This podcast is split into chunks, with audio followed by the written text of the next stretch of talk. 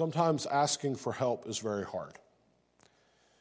Because when we ask for help, it reveals that in some way we are vulnerable and needy. Before the age of GPS being available basically everybody, everywhere and in everybody's pocket on your phone, the stereotypical description of the macho man was that he would never ask for directions. It would always be the wife asking her husband to pull over at the next gas station and ask for directions on how to get to this place or to that place. And the stereotype is that the man refuses. He always knew where he was going, and he wasn't going to humble himself and embarrass himself by walking into the gas station and admitting he was lost and asking for help. There's something within all of us that wants to put on a facade of strength. We want to pretend that everything is okay when actually nothing is okay. There's the other side of the coin where some are so insecure that they lose control at the very smallest thing. They seem to have no faith at all. And it seems as if just the smallest little thing that happens sends them into a, a spiritual and emotional tailspin. And it's almost as if they live in constant fear. Just the slightest bad news that may or may not have anything to do with them sends them into a tailspin of worry and anxiety. I think most of us probably live someplace in the middle of those two extremes. We may fall closer to one than the other, but for the most part, I think we seek to be level headed and keep life in its right perspective. But there is truth to the old saying, is there not? That when it rains, it pours.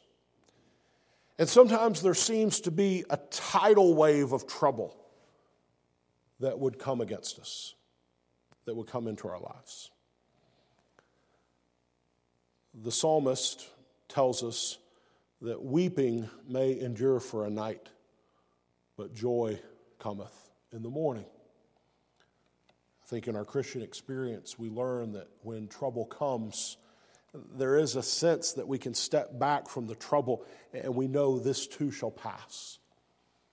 This morning we were looking at God's providentially providential leading and the way he providentially leads his people. And we know that the Lord leads his people through deep valleys, but then to the next mountaintop, but then to the valley again. And we can look at the highs and we can look at the lows, and both shall pass. Life goes on. Right now, you might be in a time of weeping. You shouldn't be caught off guard, really, by those times.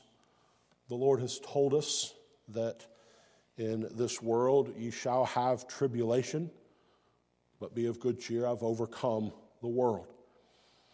I think sometimes too many of us really do believe in the prosperity gospel, even though we would claim to not believe that. Even though we would criticize the charismatics for preaching the prosperity gospel, we practically fall into the trap of believing it ourselves because we expect, we want our circumstances to always be good because for the most part, we've always known good. We in the United States and Canada both really have not found ourselves in situations where we've faced real, deep persecution for the gospel. We've not been, well, other than a few men locally here, we've not been arrested for the preaching of the gospel. You know, for the most part, we have lived lives that are very comfortable. We've had food to eat, you've had a roof over your head, you've had clothes on your back. And there's a sense in which when we face trouble, we're caught off guard. Lord, why me? Why, why, is, why is this bad thing happening to me? But it doesn't take long reading the scriptures to come to a very clear understanding that trouble is part of God's plan. It's as if God has written trouble into the script. We live in a fallen and a sin cursed world. And in his sovereignty, God uses the trouble, even factors the trouble into his plan as part of his plan for the purpose of conforming his people to the image of Christ, for the purpose of changing us and molding us and shaping us into his image. But yet, we as the Lord's people find ourselves in a very different spot than those outside of Christ. Because you and I know where to turn when trouble comes. We know that there is a place of refuge when trouble comes.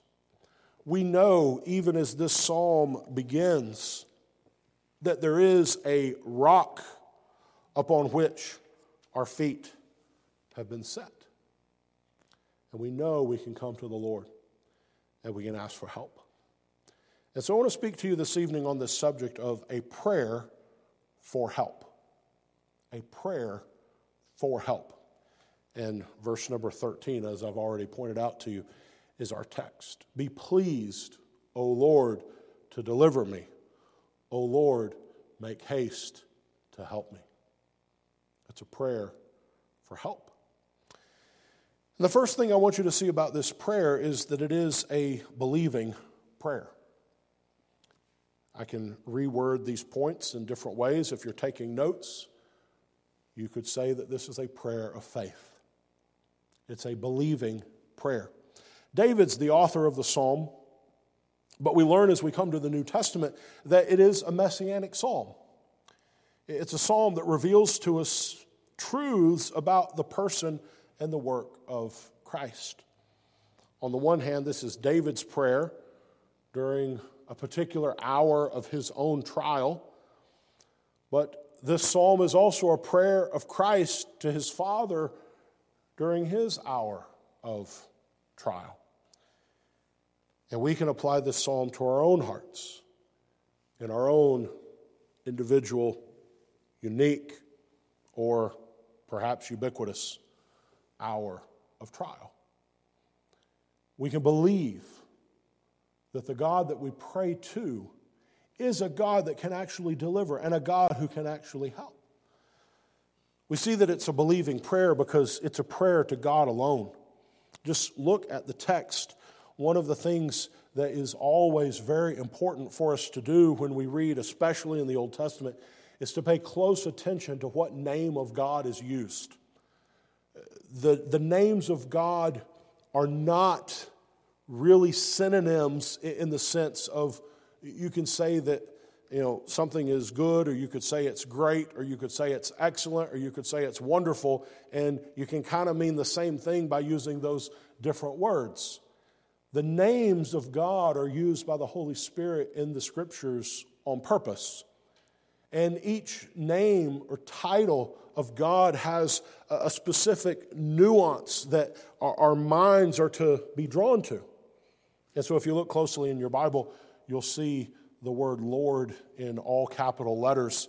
It is simply the Hebrew Jehovah, the, what we call the tetragrammaton. It is that proper name of God. It is the name that God used when he revealed himself to Moses when he said, I am, I am. It is the name of the covenant keeping God. It, it, emphasizes that aspect of his nature, that aspect of his character. And you'll notice that it's used twice the same way in the verse. It's the name for God's covenant faithfulness to his people. And because of this covenant union, because of this covenant faithfulness that God has with his people, that, that Christ has with us, this covenant faithfulness that God has with Christ, if we look at it from that messianic perspective, God loves us. God loves you. God loves Christ. Because of this covenant faithfulness, this covenant union, we have to come to an understanding that God is favorably disposed to us. He loves us, He cares for us, He's faithful to do His people good. And we can take this as a promise as much as we can a prayer.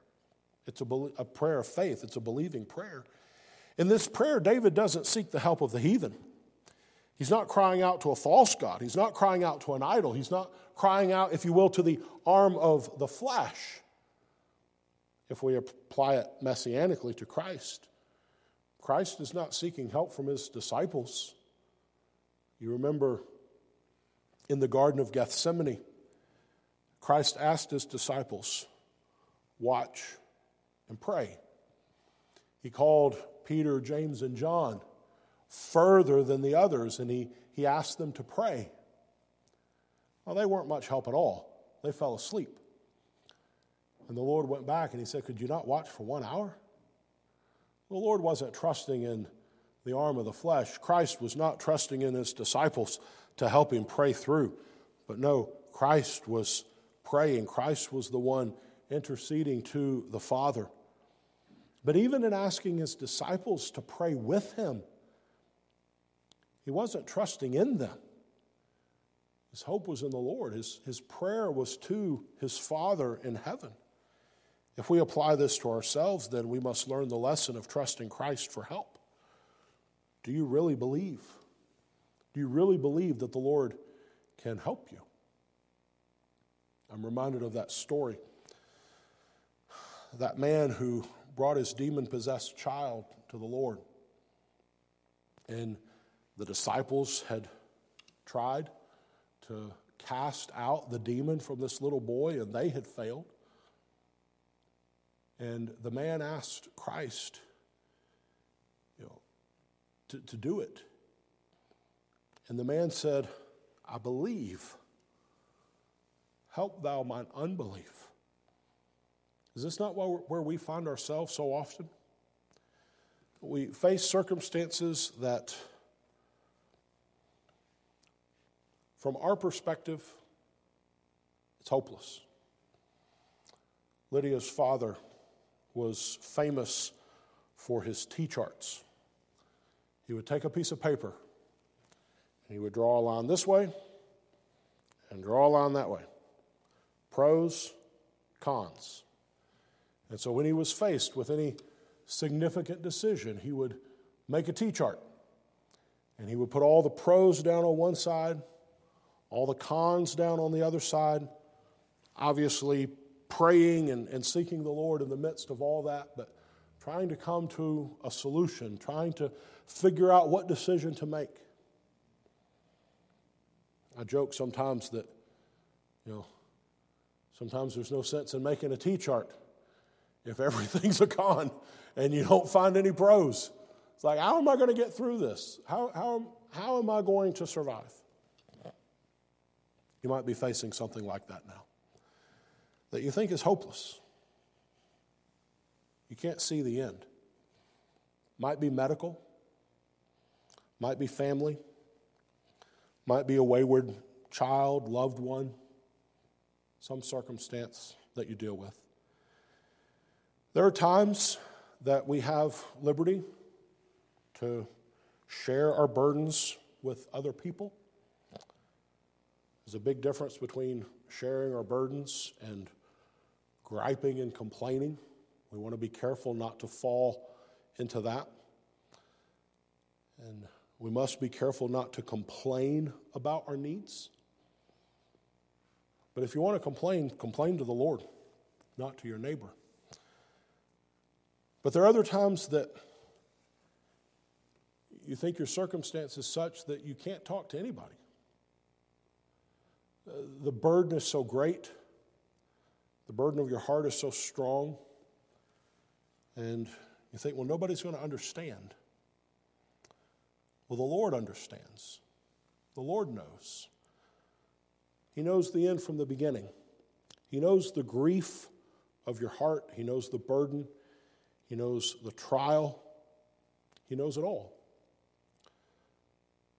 One of the things that happens nowadays, especially with social media, people will go on social media and they'll post, you've, you've seen this, I'm sure, they'll post some cryptic, passive aggressive kind of comment really crying out for help rather than crying out to the Lord. Here we have a believing prayer. It's a prayer of faith where the psalmist comes and he says, Lord, you're the only one that can help. Deliver me. Be pleased to help me.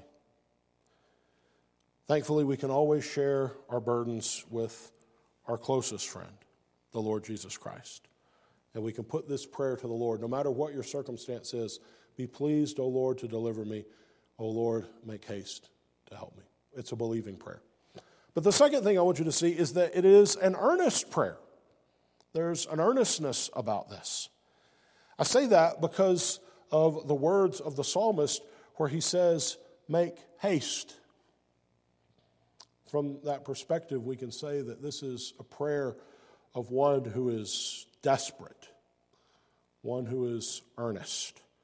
Time was of the essence. In, in David's case, had the Lord not stepped in, he would have fainted and stumbled, fallen. The weakness of the flesh would have gotten the better of him. The weakness of the flesh would have gotten the victory. And had, had the Lord not stepped in and helped in the moment, the weakness of the flesh would have got him. In Christ's case, there was an earnestness because he knew he was about to take to himself the sins of all of his believing people. This is the same Christ that just in a few moments after would on the cross cry out these words My God, my God, why hast thou forsaken me? The burden of Christ the, the agony of the Garden of Eden, uh, sorry, not the Garden of Eden, the agony of the Garden of Gethsemane was not a fear of death. It was not a fear of pain from Roman nails that he knew were about to come through his hands and through his feet. It wasn't a fear of the pain of a crown of thorns. It wasn't the fear of a beating. It wasn't the fear of public humiliation. The agony of the garden was the dread of being forsaken by God, by his Father. For the first time ever, God, as it were, turned his back on Christ. God made him to be sin for us who knew no sin, that we might be made the righteousness of God in him. The Bible tells us that Christ has redeemed us from the curse of the law, being made a curse for us. For it's written, Cursed is everyone that hangeth on a tree. The agony of the garden was the agony of what Christ knew was about to happen. That God the Father was going to lay on Christ the Son the sins of all those he came to save. And there was no getting out of that. Christ had no desire to get out of saving his people. But the, the dread, the fear, if I can use that reverently, it's, it's difficult to, to select language to use here without impugning on Christ some deficiency. Christ had no deficiency. Please don't misunderstand what I mean. But what Christ is, is dealing with there is the prospect of separation from his Father that had never happened before. But for the joy that was set before him, he endured the cross. despising the shame. What's the point of a generic prayer that has no earnestness or no urgency to it whatsoever? What's the point of a prayer that says, in essence, Lord, whenever you get around to it, maybe you could think on me? We don't find those kinds of prayers in Scripture. What we find in Scripture is more of the attitude, Lord, come quickly. Lord, I'm desperate. Lord, you must intervene. Lord, I plead with you. It's, it's the language and the vocabulary in Scripture of begging and pleading with God to come and do something because I can do nothing. In prayer, the head's involved. But more than that, prayer comes from the heart. There's a sense of desperation, a sense of, of pleading. There is an earnest desire for the Lord to intervene, to step in, because we know that we can do nothing. If we could fix it ourselves, we wouldn't pray. But the thing is, our problems are so great we can't fix them. If it's worth praying about, then it's worth being earnest in prayer. But not to unpreach what I just said, I want you to see, thirdly, excuse me, that it is a submissive prayer. So look at what the verse tells us be pleased. That's how it begins. Be pleased, O Lord, to deliver me. It's an it's an earnest prayer, yes, but it's also a submissive prayer. When we pray, we're not demanding of God things. We're not God's boss. We're not forcing God in prayer to do something that He would not ordinarily do. We're not manipulating God in any way. Even in our using the language of, of begging and pleading, which, which is the biblical language associated with prayer, even in that, we're not manipulating God. Remember Ezekiel 36? I encourage you to read Ezekiel 36 sometime. You'll, you'll see there promise after promise after promise. The Lord says, I'm going to do this for Israel. I'm going to do this. I'm going to do this. I will, I will, I shall, I will, I shall, over and over and over and over. And so it's, it's sure God's going to do this. There, there's no doubt about it. God's going to do it. But you get down to verse number 37 of Ezekiel 36, and it says, I will yet be inquired of by the house of Israel to do it for them. The Lord is, is teaching us there that the Lord is going to drive us in our circumstances to a place where we pray for the Lord to do the very thing that the Lord was going to do anyway. But the Lord is going to bring us to our knees and bring us to the place of prayer to pray about it. Remember what the Catechism says about prayer? Prayer is an offering up of our desires unto God for things agreeable to His will. The Lord is the one who changes our will. The Lord is the one who, in His providence in circumstances, directs us and leads us to that place of, of prayer. And so, in a very real way, what prayer is it's conforming our wills to God's will. Prayer doesn't change God, prayer changes us. Prayer changes me. Prayer changes my attitude toward a situation. Not that God is my servant to do my bidding.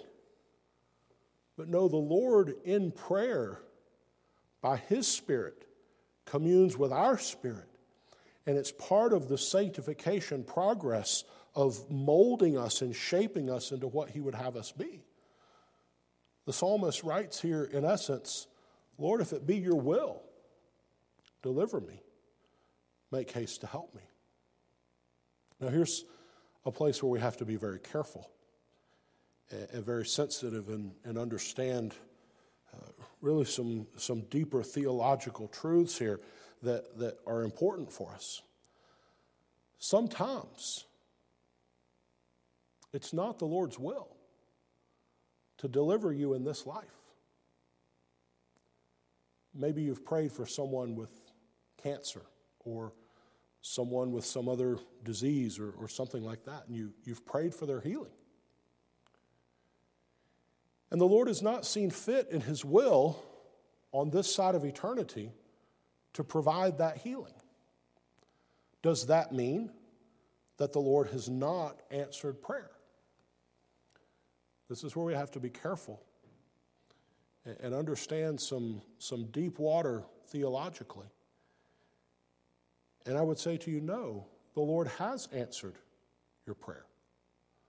The Lord has brought deliverance. You remember Hebrews 11, that great hall of fame of faith?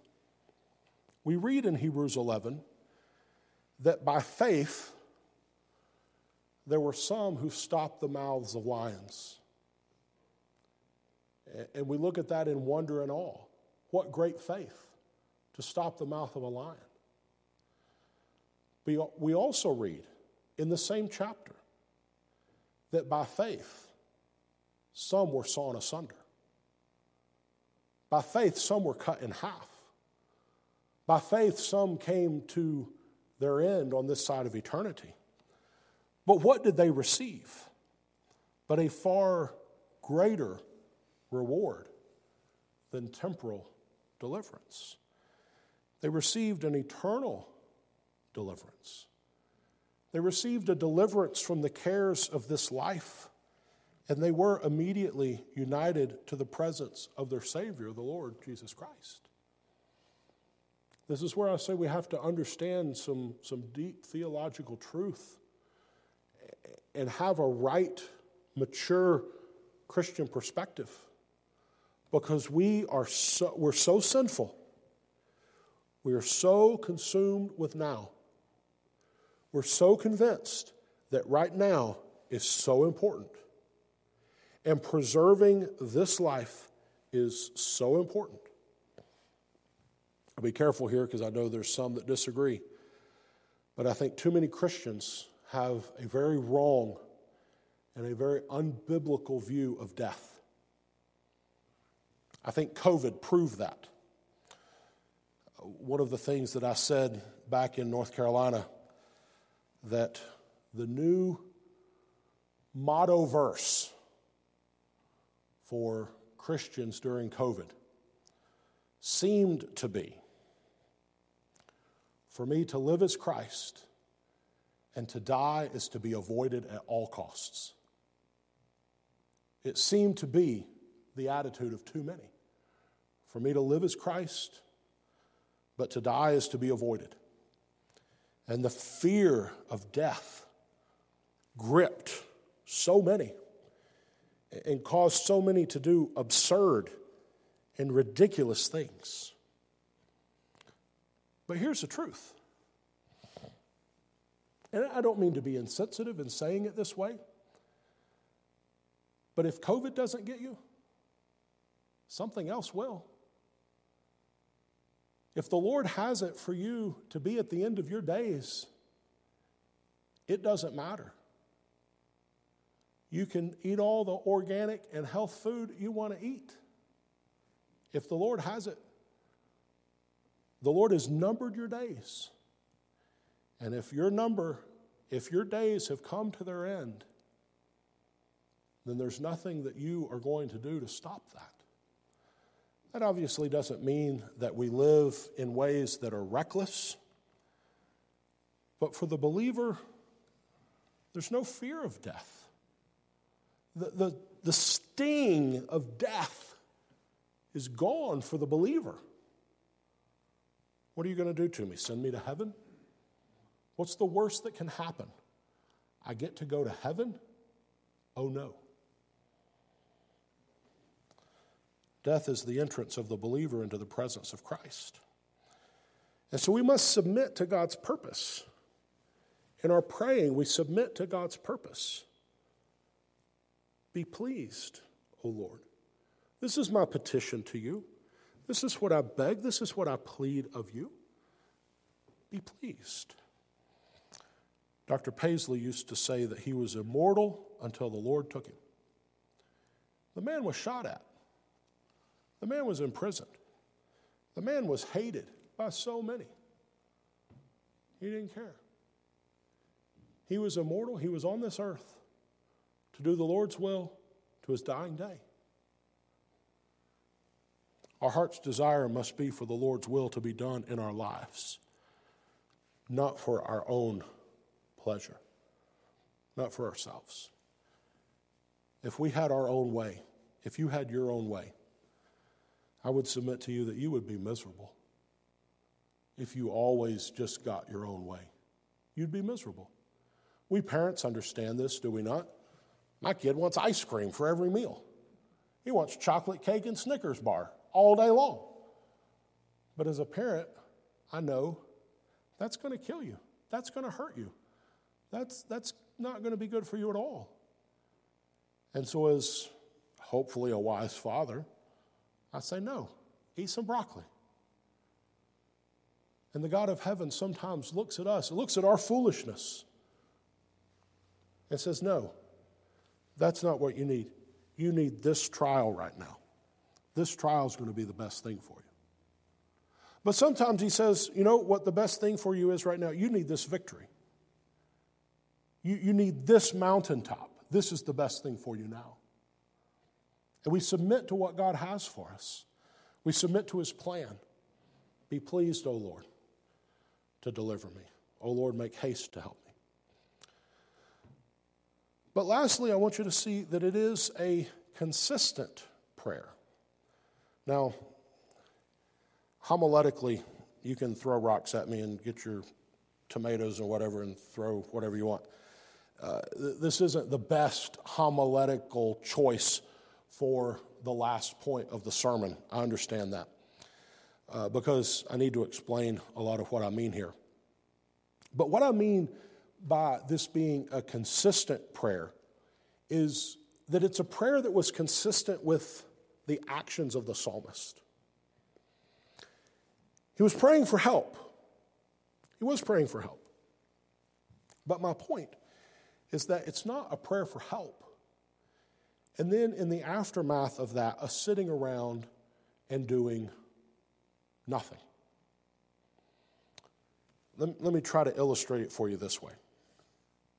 If you are particularly vulnerable to the sin of lust, then you can't pull up your Netflix account and say, Lord, please help me to not be tempted by what I'm about to watch. That's just utter foolishness, right? You understand that. You have a responsibility before the Lord to set no wicked thing before your eyes. You have a responsibility to flee youth, youthful lusts. You can't pray for the Lord, Lord, deliver me from temptation, and then press play on the next video. Right? That's absurd. We're not talking about salvation here. We're talking about practical, practical matters. We don't say, Lord, help me to be saved, and then we, we add something and you know, do some work to, to save ourselves. That's, that's not the point at all. But we're, we're dealing purely in the, the practical realm here. At Bob Jones University, I had a Bible professor. He kind of illustrated what, I'm, what I mean here by putting it this way The faith that moves mountains is also the faith that picks up a shovel and starts digging. Faith works. Right? This is what James was proving when he had this whole discourse of, you know, you, you show me your faith with your works, right? There, there's works that go with faith. It's not that, that works somehow gains something of salvation, but there, there's a faith that's always accompanied by works as a proof, as a manifestation of that faith. I think maybe too often in our Calvinism, in our professed belief in the sovereignty of God, that we're so afraid of being called an Arminian that anytime any hint of human responsibility is even mentioned, we, we kind of revolt away from it and say, No, that's Arminian. I'm not, I'm not that. I, I trust in the sovereignty of God. Well, we're responsible. Abimelech. There's a few Abimelechs in the Old Testament. The one I'm talking about is in Genesis chapter 20. Abimelech is an example of the fact that sometimes, sometimes the Lord does sovereignly and providentially prevent us from sinning. That happens sometimes. I'm convinced it does. I'll refresh your memory with the story. Genesis chapter 20. Abraham has gone into Egypt, has his wife Sarah, and Abimelech sees Sarah. Wow, she's beautiful. And so he assimilates Sarah into his harem. Abraham had lied and said, She's my sister, kind of a half lie kind of thing, but a lie nonetheless. She's my sister. And so Abimelech takes Sarah in. And at night, in a dream, the Lord came to Abimelech. And he said, in essence, to Abimelech, Abimelech, you've been lied to. And Abimelech says, I didn't know. I was told that she was his sister. I didn't know that she was married. And this is what's so striking Abimelech's not a converted man. The Lord says to Abimelech, again, I paraphrase Abimelech, I know that you were lied to. For this cause have I prevented you from sinning against me. I find that just staggering. I find it staggering that the Lord would intervene in the life of a heathen man and prevent him from committing an adultery that he would have committed. I mean, let's be honest, he would have committed. But the Lord stepped in and stopped it. And I'm convinced that if the Lord does that for a heathen, how many times in your life and in mine, unbeknownst to us, has the Lord, in the same kind of way, just put roadblock after roadblock and prevented you from an absolute shipwreck? Just absolute train wreck disaster. The Lord's gracious that way. And so we have that story of Abimelech that gives us an example of the Lord just stopping a man in his tracks. But we can't be presumptuous because we also have in the Bible the story of David, who the Lord did not stop David in his tracks. David was disobedient anyway. It was the time when kings were supposed to be off to war. David wasn't where he was supposed to be. David was in the wrong place. And he looks out his window, and there she is. And he lusts after her. He takes Bathsheba. He commits the adultery, follows it up with the murder, follows it up with the lies and cover up, you know, the whole thing. Had David been where David was supposed to be, Bathsheba wouldn't have been there. That's why I say there has to be a consistency in our praying. Be pleased, O Lord, to deliver me. But yet we don't run off into our sin and make more trouble for ourselves. We pursue holiness in the fear of God. There's two extremes that we have to avoid. We have to avoid the, the extreme of praying and doing absolutely nothing, and the other extreme of just forgetting the Lord and taking matters into our own hands from the beginning. We have to be sensitive to the Lord's leading, sensitive to the Lord's direction. And then, in that sense, we leave things in the Lord's hands and we trust God for the outcome. And so we believe God. We're earnest in our praying to God. We're submissive to the will of God. But we're consistent in our Christian walk with God. That we pursue holiness. We don't pursue trouble. We don't pursue more difficulty. We pursue deliverance, but we pursue the Lord's help. All along the way, we're learning to trust the Lord. Part of the purpose of the difficulties that we face, we know this, is for that purpose of teaching us to trust the Lord more and more. The Lord has a purpose of increasing your faith in Him. So may the Lord encourage us with these words tonight, and may the Lord challenge us with them as well for the things that we face. Be pleased, O Lord, to deliver me. O Lord, make haste to help me. Amen. We'll close them with a hymn. I ask you to take your hymn book to number 488, a good hymn to close our service with as we contemplate the world that we enter into day by day in the workplace or school or wherever the Lord has you go. Take the name of Jesus with you. Let's stand, please. We'll sing all these stanzas together. 488.